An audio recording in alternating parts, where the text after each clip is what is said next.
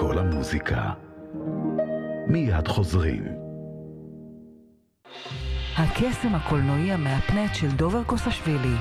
הענקים של אי הפסחה מגיע לבתי הקולנוע. מסע מופלא לילדות של כולנו. הענקים של אי הפסחה בקולנוע. חנוך לוין האופרה. אתם הולכים לבכות ולצחוק מכל הלב. אחד עשר מערכונים, עשרה זמרים, שישה שירים, חמישה מלחינים וחנוך לוין אחד. בערב אופראי שלא דומה לשום דבר שהכרתם. בניצוחו של דוד זבה ובבימויה של שירית לווייס. לכרטיסים התקשרו עכשיו או בקרו באתר, רק באוקטובר באופרה הישראלית. הקסם הקולנועי המאפנט של דובר קוסשבילי. הענקים של אי הפסחה מגיע לבתי הקולנוע. מסע מופלא לילדות של כולנו. הענקים של אי הפסחה בקולנוע. כאן כל המוזיקה.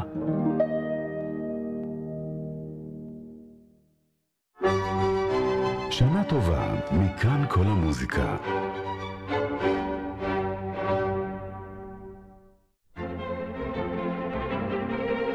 מגזין כאן כל המוזיקה.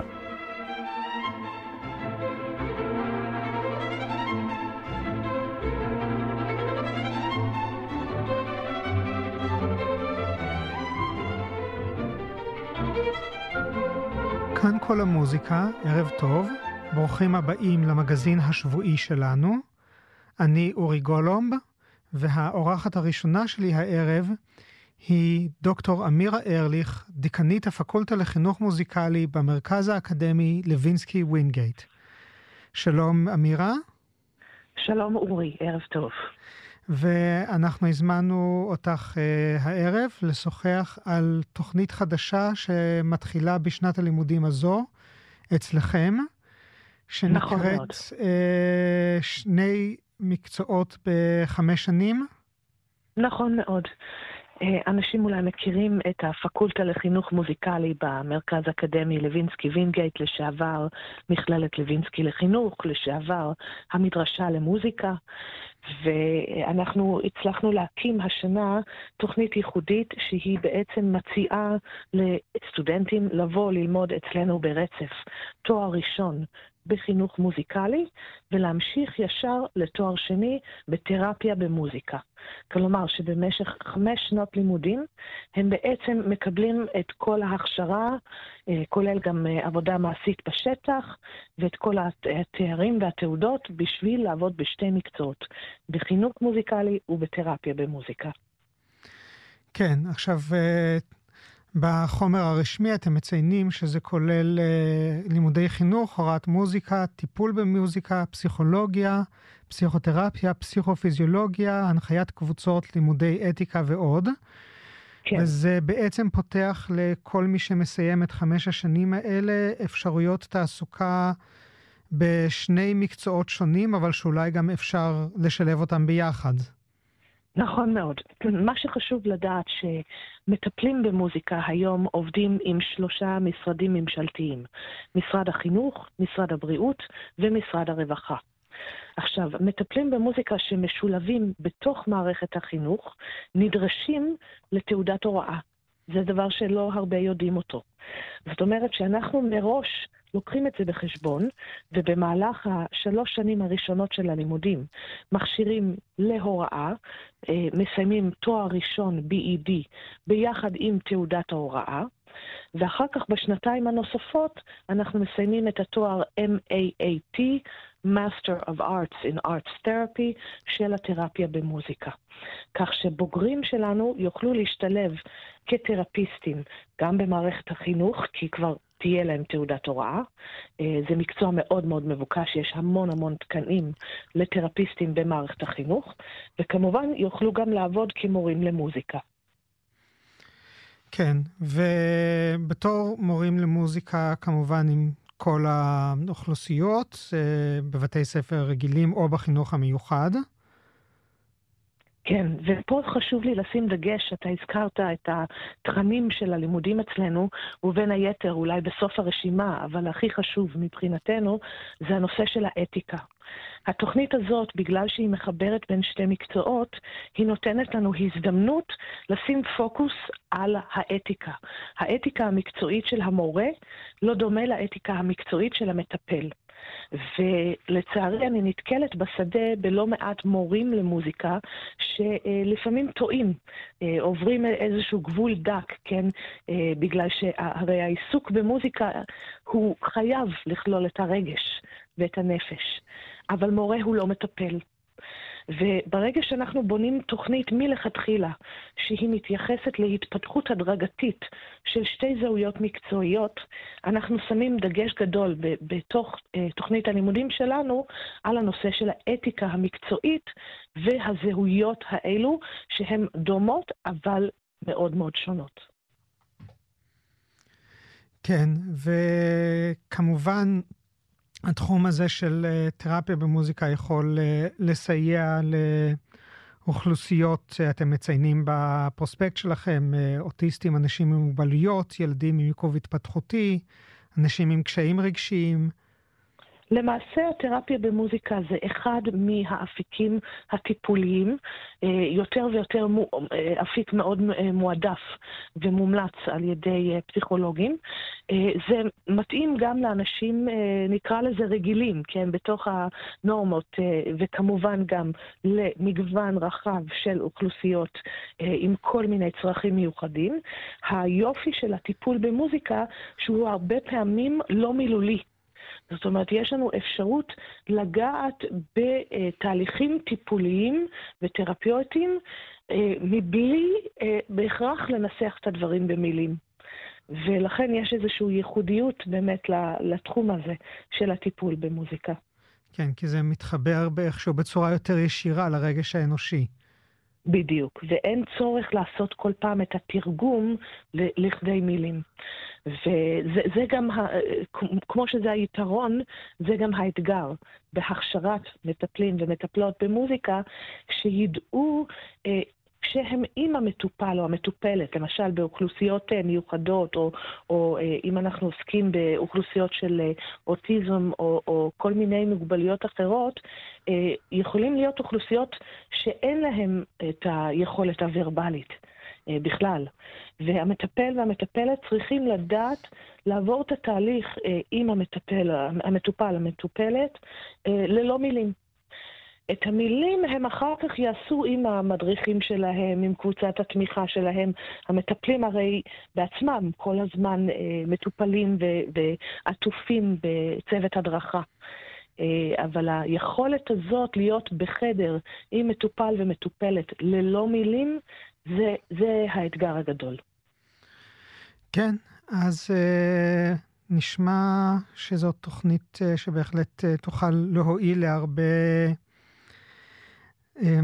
להרבה סטודנטים וגם לאלה שיזכו להיות תלמידים או מטופלים שלהם, אז אני מאחל הרבה הצלחה. תודה רבה, תודה רבה. אנחנו מאמינים שאנחנו בתוכנית הזאת מאפשרים לבוגרים שלנו את מרבית האפשרויות והאפיקים לתעסוקה עתידית. כן.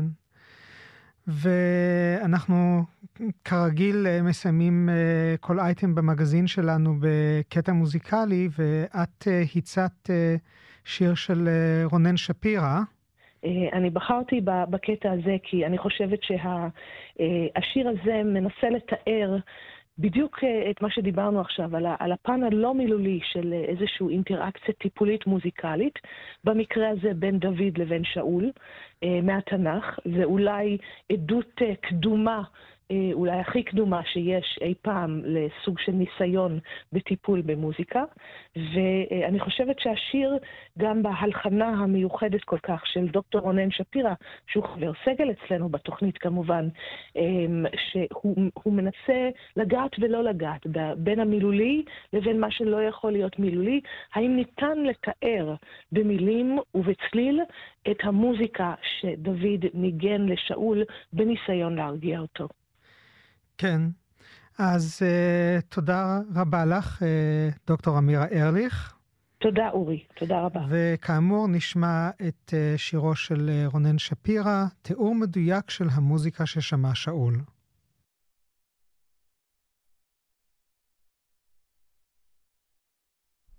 שאול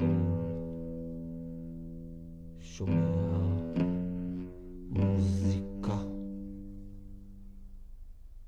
מוזיקה שומע שאול, מוזיקה שומע שאול, אשר נותנת לו רפאות,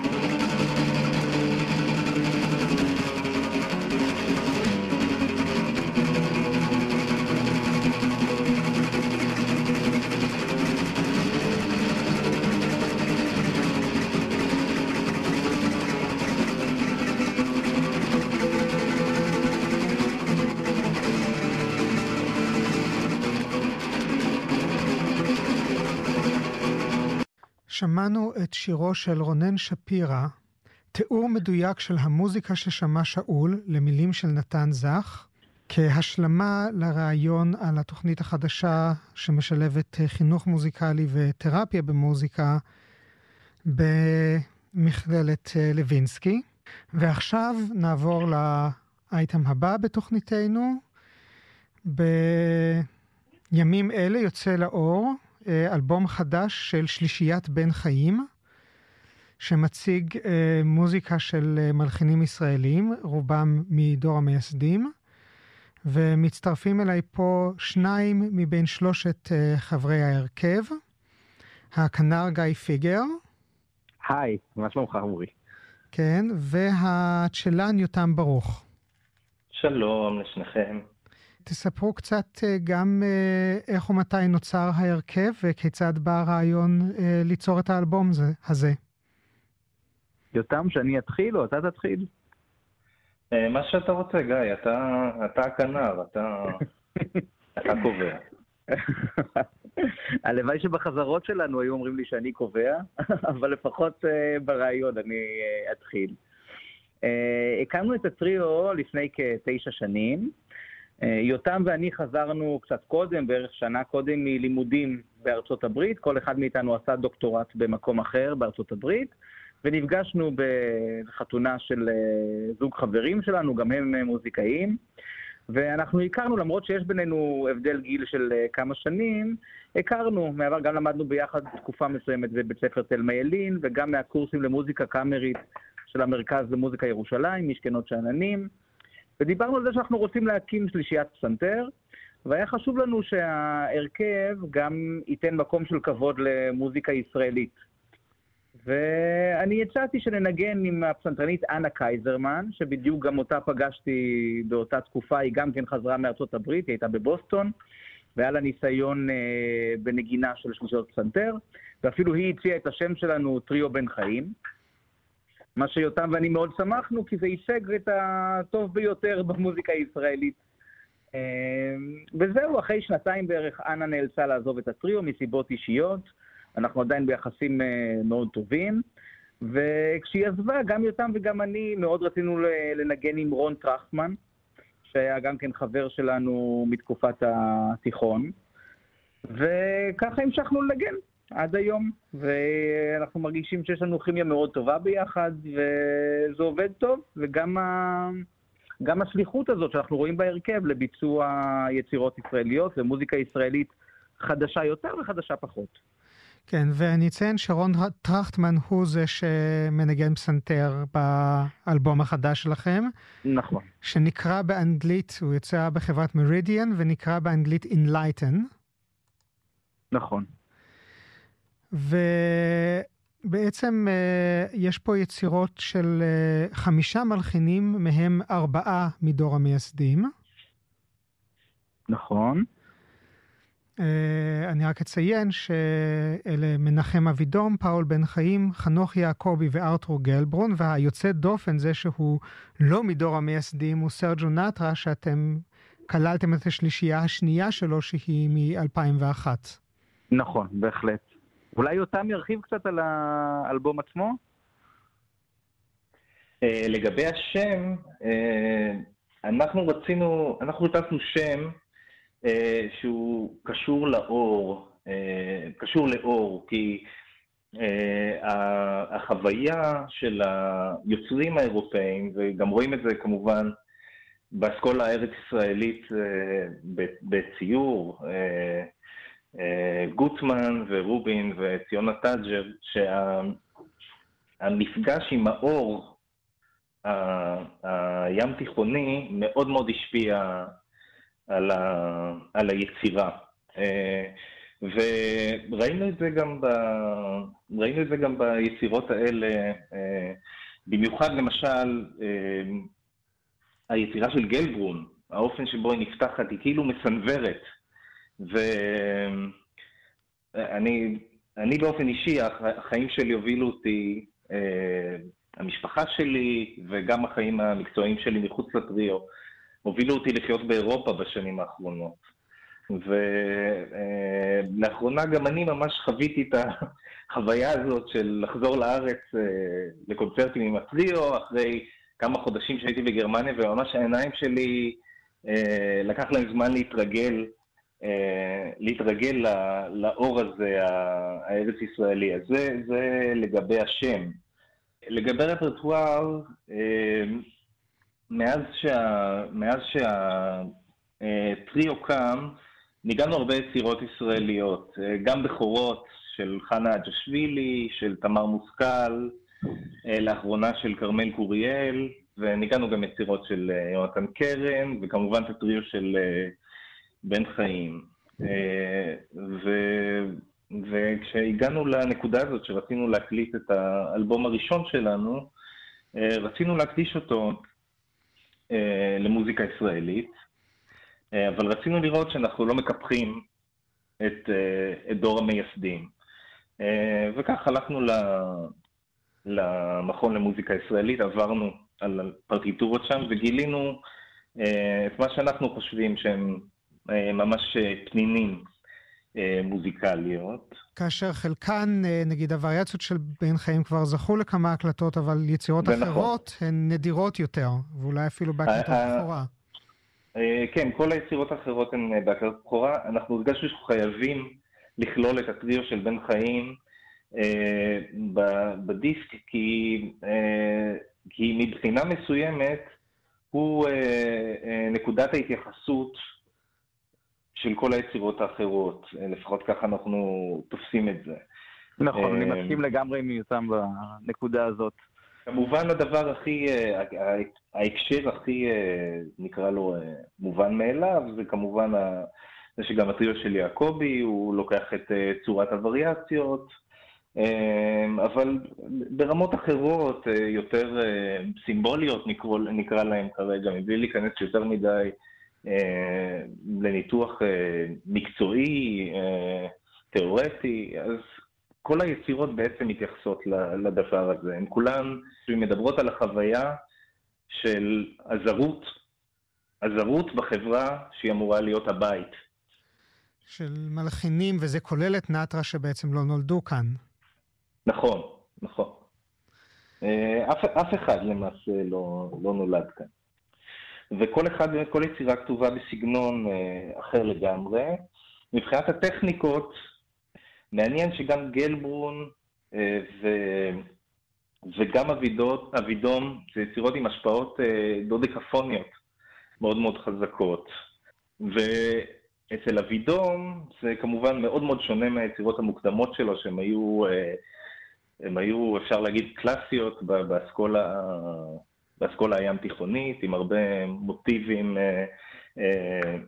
מוטיבים מקומיים של מוזיקה ערבית ושל מוזיקת עדות וכולי. זאת אומרת, יותר קרובים בעצם ליצירות של בן חיים ויעקובי על האלבום שלכם. כן, אבידום המוקדם בהחלט יותר, גם הקונצ'רטינו שלו לכינור ופסנתר, מאוד מאוד דומה בשפה, גם לבן חיים וגם ליעקובי, והיצירה הזאת קצת שונה בשפה, בשפה הטונלית. כן. ואני חושב עליה, זו אגב יצירה די מאוחרת שלו, של אבידום, Uh, אני חושב שוב שזה מאוד מאוד מעניין, כי דווקא בנקודה הזאת המאוחרת של החיים שלו, הוא כבר לא מגויס לחזון הציוני, לכור ההיתוך, ליצירת ה- ה- הסגנון הים תיכוני, אלא הוא מוצא את האישי דווקא ב- בשפה הדודקפונית שהייתה יותר, uh, uh, נקרא לה, uh, אוניברסלית בזמן הזה, כן? כן. Uh, טוב, אז uh, אנחנו נסיים כאן. אני רק אציין שההסברים של האלבום הם של פרופסור מיכאל וולפה, ושרצועות מתוכו ישמעו בשבועות הקרובים בקונצרט ערב ישראלי, ואולי גם במסגרות אחרות אצלנו, בכאן כל המוזיקה. אז uh, שוב, תודה רבה לכם. תודה לך. תודה רבה, אורי, שאירחת אותנו. כן, נכון. לשניים מחברי שלישיית בן חיים. ואנחנו נשמע כעת את הפרק השני, אדג'יאטו, מתוך השלישייה של ארטור גלברון.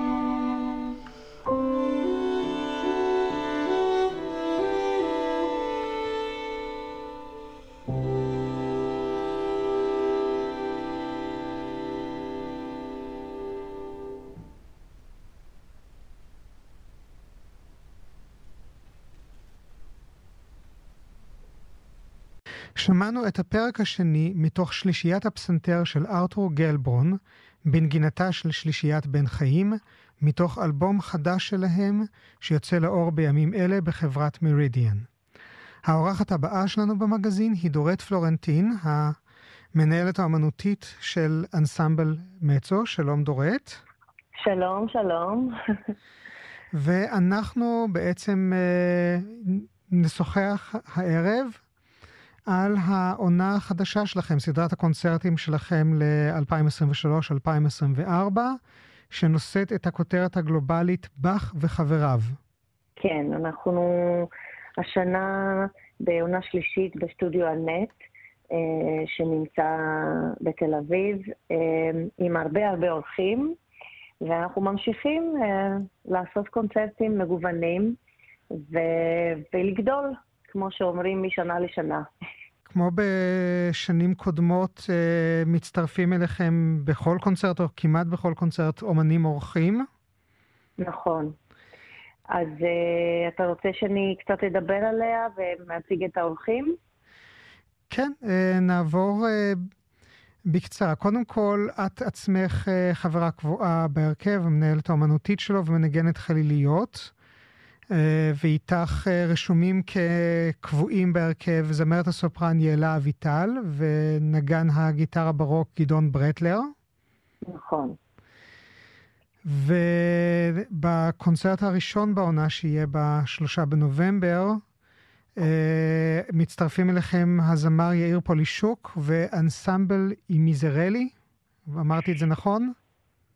כן, אמרת את זה ממש נכון, היא מיזרלי, זה, זה הרכב חדש יחסית שהוקם, שיער פולישוק הקים אותו, זה, זה הרכב של זמרים, עם עוד ניצן אלון מצוסופרן ודורון פלורנטין בטנור.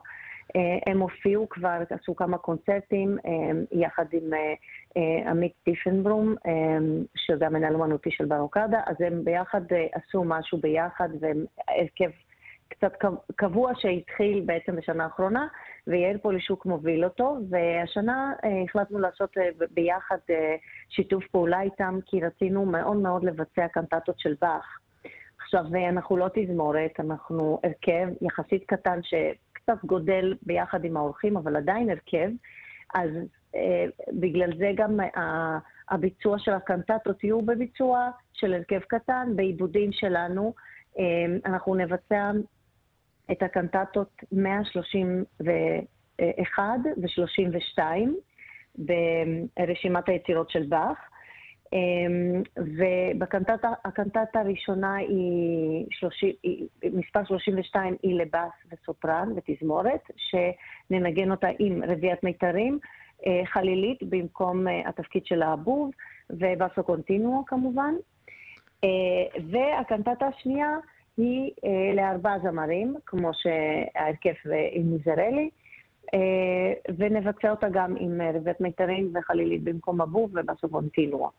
זה שתי קנטטות שנבצע בקונצרט הזה, נעשה קטעים מתוך האומנות של פוגה של באך, אומנות הפוגה של באך, שני קונטרפונקטים, מתוך, ככה בשביל גם לעשות קצת הפסקה לזמרים, אבל לא כי הם לא יכולים לשיר, אלא גם שיהיה הפסקה בתוך הקונצרט, ויהיה נחמד וכיף לשמוע גם רק אינסטרומנטלי.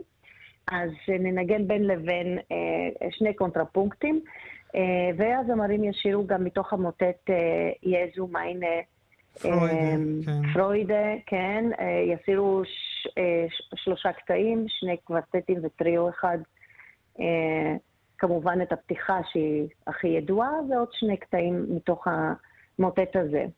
גם כדי לשבור את ה... לא לשמוע רק את כל ההרכב ביחד כל הזמן, אלא לשמוע גם קצת כלים וגם קצת... ליצור איזשהו גיוון. עכשיו, בדצמבר הצטרפו אליכם שני ישראלים שחיים בחול, הכנרת קאטי דברצני וצבי מניקר, שבמקרה שלכם מנגן בצ'מבלו. נכון, נכון מאוד. הם שניהם יבואו, ואנחנו מארחים גם את בני אגסי וליליה סלבני, בני אגסי בברוק בסוף וליליה סלבני בכינור ברוק. הם תמיד מגיעים בדצמבר, ואנחנו משתפים פעולה כבר איתם, מעל אלף שנים. בעצם זה קצת היה התחלה של הרכב שמגיע תמיד מחול בדצמבר ועושה דברים. זה לא הרכב קבוע, אלא רק בדצמבר. ואז זה השתלב עם מצו, שפעם בשנה יש לנו את האורחים האלה שמגיעים בסוף דצמבר, כי זה החופשה שלהם שם. אז גם ליליה וגם בני מגיעים, ביחד עם קאטי וצבי. ויש לנו עוד נגנים שמצטרפים, אורית מסר יעקב תנגן בקונצרט הזה, ועוד כנרת יוליה שמצטרפת אלינו, כי אנחנו צריכים גם, יש לנו קונצ'רטי לכינור, אז אנחנו צריכים גם עוד שתי כינורות בעצם. בשביל התפקידי התזמורת, כן. כן, בדיוק.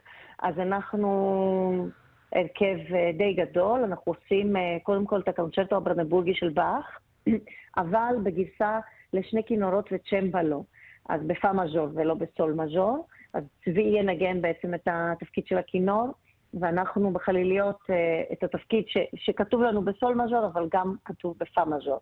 אז כן. זה יהיה היצירה המרכזית, ומסביב יש לנו קונצ'רטו לכינור, שקאטי תנגן, שהוא במקור לצ'מבלו, במספר, ברשימת היצירות של באך אלף חמישים ושלוש, בעיבוד של קאטי עצמה, נכון. היא עשתה את העיבוד לקונצ'רטו הזה, וקונצ'רטו לעבוב שינוגן בחלילית, אה, אה, אה, במספר היציאות של באך אלף חמישים ותשע אר, וגם קונצ'רטו לכינור, לכינור וחלילית אלף שישים, אה, שגם כתוב לעבוב אה, במקור. אה, כמו שאתה רואה, אני כחליליתנית, אה, כדי לנגן מגוון של יצירות אחרות, כבר ניגנתי את כל מה שכתוב לחלילית כנראה, אז אני מחפשת גיוון, וזה אפשרי בעצם, כי הבוב הוא כתוב ככה במנעד פחות או יותר של חלילית סופרן. אז אפשר לנגן בסופרן, גם יש עיבודים, נגיד הקונצ'רטו הזה יש עיבוד ברי מינור, שכנראה שננגן אותו ברי מינור, ואז אפשר לנגן את זה בחלילית אלט. אז כן.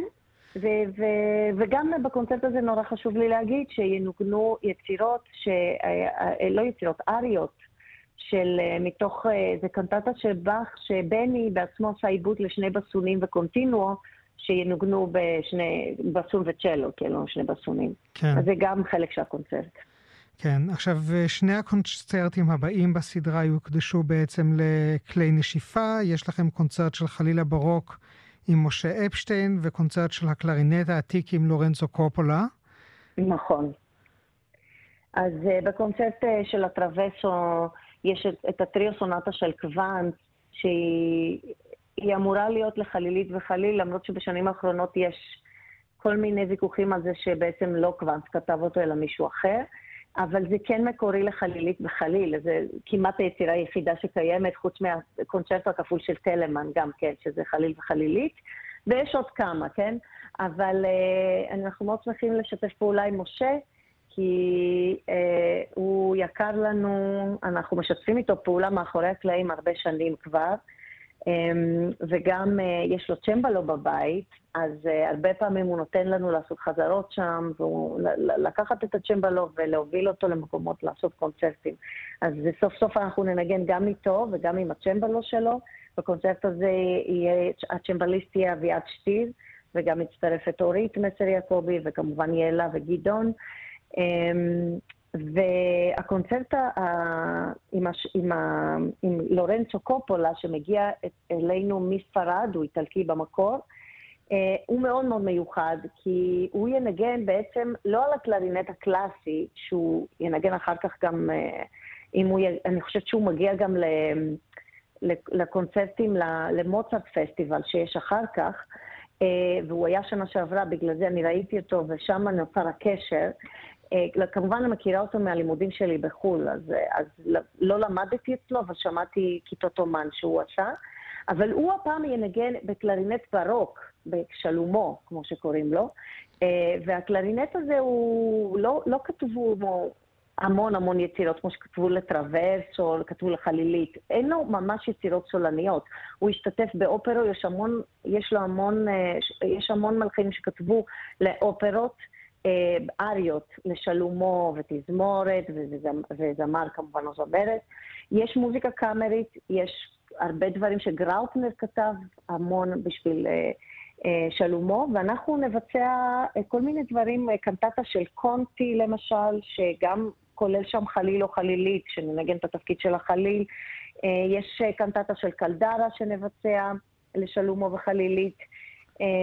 יש אריה מתוך קנטטה, עוד קנטטה של קונטי, ומשהו מהאורטוריו של בונונצ'יני, אז ככה וינה, יותר וינה שמה. כן, ושם לא כל כך יהיה בך.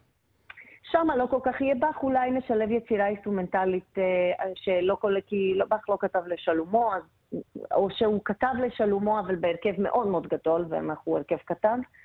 אז נשלב אולי משהו קטן של בך, כי הקו שלנו השנה זה בך. אז נשלב משהו קטן של בך, אולי בלי שלומו, אולי עם, בעיבוד, כן. אבל כן רוצים לשלב אותו קצת. כן, עכשיו כבר לא נשאר לנו הרבה זמן, אז אני רק אציין שיש עוד שני אירועים בעונה הזאת. אפוליו דיוניסוס הרוחני והגשמי, עם... ששם ירצה נועם בן זאב, אבל אני מניח שזה שילוב של הרצאה וקונצרט. כן, זה שילוב של הרצאה וקונצרט, ואנחנו מלכים גם נדב עובדיה, שינגן בפסלטריון.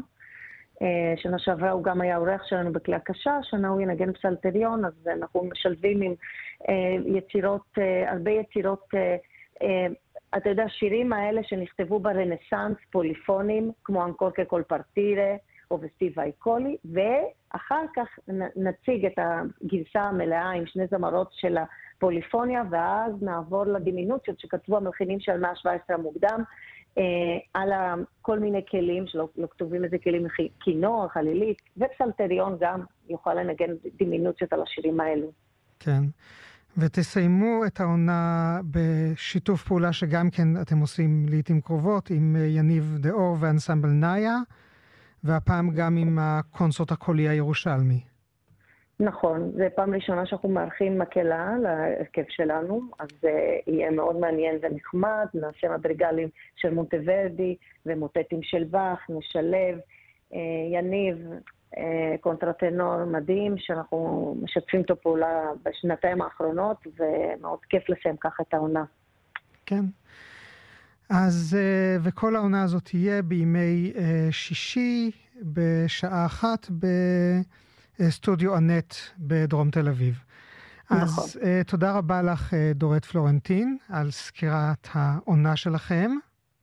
תודה רבה לך, שערכת אותי, ואת אנסמבל מצו.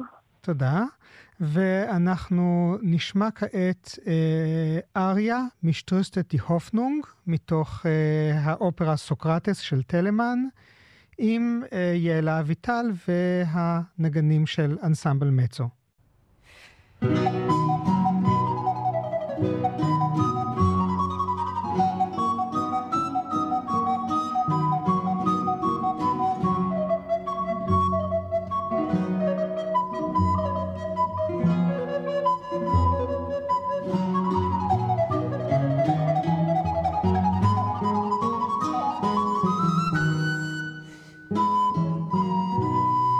Stress, baby, hope no bitch, my head,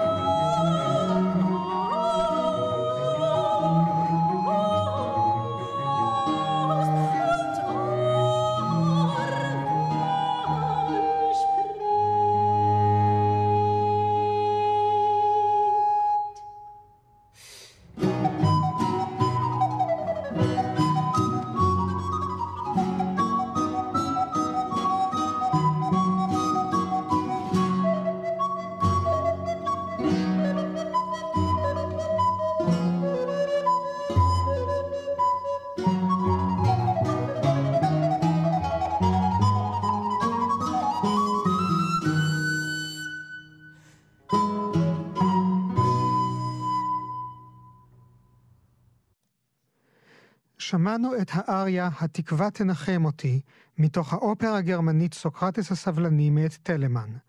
שרה זמרת הסופרן יעל אביטל עם עמיתיה באנסמבל מצו. שאת העונה שלו סקרנו ברעיון הקודם.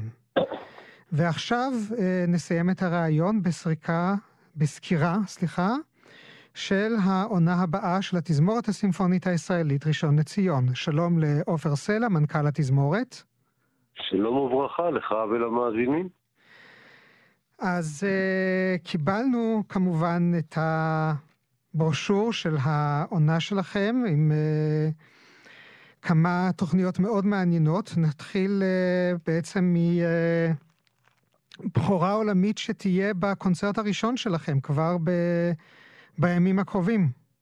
נכון, אנחנו התחלנו את החזרות כבר עכשיו, אבל אני מוכרח להגיד לא סתם, כי התזמורת חוגגת השנה שלושים וחמש להיווסדה, זה רגע מאוד מיוחד, ובחרנו בקונצרט הפתיחה לבצע יצירה ישראלית, ואולי יצירה ישראלית מאוד ייחודית.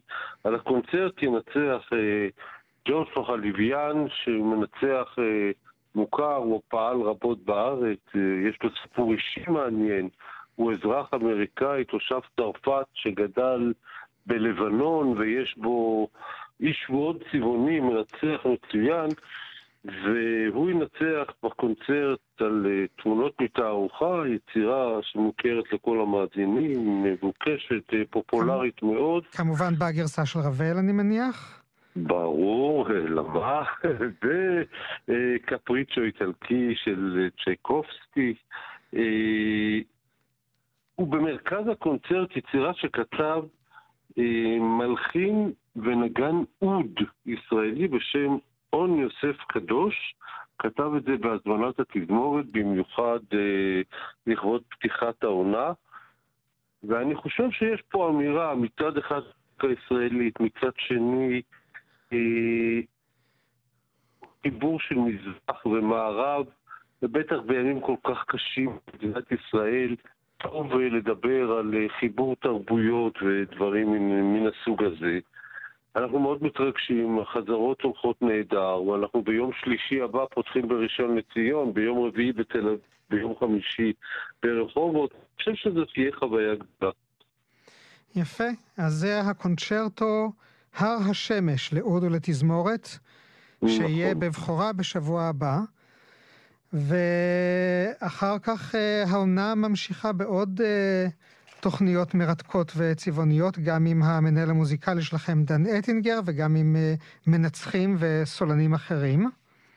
נכון מאוד, אנחנו בקונצרט השני מבצעים שתי יצירות, המנצח הוא הנדריק וסטמן, ואליו יחברו איתמר זורמן והרן מלצר בקונצרטו הכפול לכינור וצ'לו של ברמס כמובן, ובחלק השני סימפוניה מספר ארבע של מאלר, היה לה וסליבטט בסביצקי, זמרת הסופרן הנפלאה, אחת הדמויות הישראליות הגדולות, וזה יהיה קונצרט מספר שתיים, אני בטוח שהוא יהיה נפלא. לאחר מכן עוד פעם אטרקציה, המנצח הצעיר רותם ניר, שהוא עד לפני שנה נגן בתזמורת ונגן בסול, וכבר ניצח פעם על התזמורת, ינצח הפעם על מולטי פיאנו, הרכב לארבעה פסנתרנים, יהיו ארבעה פסנתרנים על הבמה, הם ינצחו על, הם ינגנו שתי יצירות, הם ינצרו את מרטן, סימפוניה לשלושה פסנתרים, תזמורת בכלי הקשה, יצירה אה, חדשה, לא חדשה ממש, אבל יצירה מהעת החדשה, בהחלט מעניינת. כן, ועיבוד, אה, כן, ועיבוד חדש בעצם של, אה, של תומר לב ממולטיפיאנו, נכון, שהעביר נכון. את זה להרכב הזה, אה, נכון. כי היצירה המקורית נכתבה להרכב קצת שונה. נכון, ובכלל אתה יודע לעבוד עם טוב ומוזיקאי מהמעלה הראשונה, הפסנתרן, היה נשיא האקדמיה, חוויה גדולה לסטודנטים, לתזמורת ולכולם, וסימפוניה החמישית של בטהובן, סיבה, סיבה לחגיגה, ממש סיבה לחגיגה. עכשיו, מה שאתם מכנים אה, הגלה של, הח... של חגיגות ה-שלושים וחמש לתזמורת, אלה בעצם שני קונצרטים תחת הכותרת הקולקטיבית מרתון רחמנינוב, עם דן אטינגר, מנהלכם המוזיקלי, והפסנתרנים אלכסנדר קורסנטיה ואלכסי וולודין, נכון? נכון, בהחלט חגיגה גדולה של התזמורת באמצע השנה, בחודשים פברואר ומרץ, ממש, אנחנו קוראים לזה קונצרט הגאלה של העונה שלושים וחמש. בקונצרט הראשון ננצח אטינגר כמובן על אלכסנדר קורסנטיה שיבצע את uh, הקונצ'רטו מספר אחת ומספר שתיים לפסנתר של רחמנינוב. קורסנטיה הוא פסנתרן uh, מוכר היטב וחבר של התזמורת, מופיע איתנו אחת לכמה שנים, זוכה תחרות רובינשטיין לפני שנים רבות, ואני מניח שתהיה חוויה. ובקונצרט השני שיהיה במרץ בכלל, חוזר אלינו אלכסי וולודין, שהיה פה פעם אחת באמצע הקורונה וניגן לפני איזה חמישים איש רסיטל של הרגע האחרון באולם, כי אי אפשר היה לקיים קונצרטים, והוא נורא רצה בכל זאת להופיע, ואספנו קהל ספור, וחזר אלינו לפני שתי עונות, ועכשיו הזמנו אותו לגלה, והוא יבצע שלוש יצירות. את הווריאציות על נושא מאת פגניני, את ואת הקונצ'רטים מספר שלוש ומספר ארבע. וולודין הוא פסנתרן אה, מטורף, מדהים, אה, אין, אין, אין לי כמעט מילים לתאר על זה, והוא לוקח שלוש יצירות, כל אחת מהן מאתגרת, מיוחדת, מעניינת, וצפויים לנו שני ערבים מרתקים, ממש מרתקים בעניין הזה. כן. עכשיו, אחרי זה יש לכם ב... אפריל-מאי קונצרט מיצירות ברליוז וצ'ייקובסקי, וביוני מיצירות גריג וברוקנר. אבל בואו נגיד רגע משהו על הקונצרט של מאי, שהתזמורת, מה זה נרגשת, חוזר אליה מנהל מוזיקלי מהשנים הראשונות. אשר פיש. אשר פיש לא הופיע בארץ שנים ארוכות מאוד, ו... מאז שאני מכהן בתפקיד, אני בקשר עם אשר, שכל הזמן אומר, אני מת לבוא, מת לבוא, רק שהלוח שלו מצד אחד והקורונה מצד שני יצרו קושי. לפני שנה פגשנו את בת זוגתו, את אשתו, שטפני איראני, שהיא זמרת סופרן נהדרת, וסיכמנו על הופעה משותפת, ואכן הם יבצעו פה ביחד את מותה של קליאופטרה, לסופרן ותזמורת, את הקרנבל הרומאי, פתיחה של ברליוז גם כן, והסימפוניה הפתטית השישית של צ'ייקובסקי. אשר פיש חוזר, לדעתי, אחרי מעל שתים עשרה שנה שהוא לא היה פה. וואו, יפה, אז גם אירוע מרגש. ואחרי זה שוב דן אטינגר. כן, ה... אטינגר כרגיל... עם קונצרט מלא ניצוצות, אצלו הם יבריקו בטח פעמיים אפילו, מצטרף אליו דניאל צ'ובאנו, עוד פסנתרן מעולה, והם יבצעו את הקונצרטו לפסנתר של גריק, ואת הסימפוניה הרביעית של ברוקנר. כל זה יקרה בחודש יוני, ב... ב... ב... באולמות הקונצרטים שלנו. כן. עכשיו, בחודש יולי יש לכם סגירת מעגל, זה קונצרט... כמו שהקונצרט הראשון היה שתי יצירות רוסיות ובחורה עולמית ליצירה ישראלית, כך גם הקונצרט האחרון, רק שהפעם זו בחורה עולמית למלחין שיחגוג בשנה הזאת מאה ועשרים שנה, מרק לברי. זאת הסיבה, זאת סיבה למסיבה, וגם בחורה עולמית.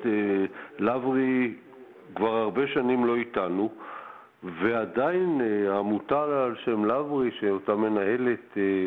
ונאמנות רבה ביתו אפרת לעברי, אפרת, נגנית נבל מיתולוגית וכדומה, את הקפריצ'יו בשמש. מסתבר שיש יצירות נעלמות שלא נחשפו עדיין לאוזניהם של מאזינים בשום מקום, ואנחנו מאוד מאוד גאים בשנה הזאת לבצע יצירה של מרק לעברי, ולצד זה יצירות רוסיות מדהימות, את הקונצ'רטו לכינור של צ'ייקובסקי עם ודים גלוזמן המדהים, ואת הסימפוניה החמישית של פרוקופיוב. ועל הקונצרט הזה, קונצרט סיום העונה, ינצח ג'ון אקסלרוד. ג'ון אקסלרוד, שגם כן חוזר אלינו אחרי שלוש שנים לדעתי, אולי אפילו יותר.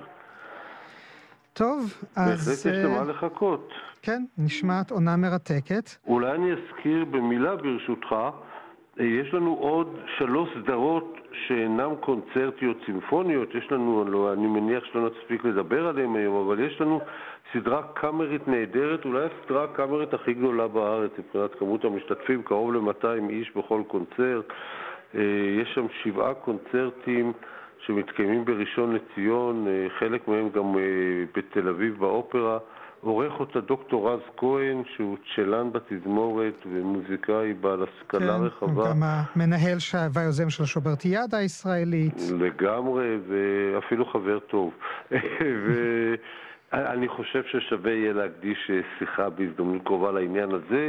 לצד זה התזמורת עושה עוד שני פרויקטים. פרויקט אחד מאוד uh, מהפכני עם... Uh, ירון גוטפריד, זה נקרא מסע מוזיקלי מחוץ לקופסה. בעצם ירון משמש מדי שנתיים כמנהל בית הספר למוזיקה בקריית אונו, ואנחנו עושים יחד איתו סדרת קונצרטים עם מוזיקה מכל העולמות, ממש מכל העולמות, ויש שם תוכניות מיוחדות וזמרים מיוחדים והרכבים שחלקם הרכבי ג'אז, ובתוך זה כמובן מוזיקה קלאסית רגילה, וזה בהחלט יהיה מעניין מאוד, וגם סדרה לילדים שמנהל חן צ'מבליסטה, אולי האומן מספר אחד בתקשורת בין ילדים לבין מוזיקה קלאסית, והיא מתנהלת במוזיאון אגם, אתר מדהים בעיר, בעיר ראשון לציון.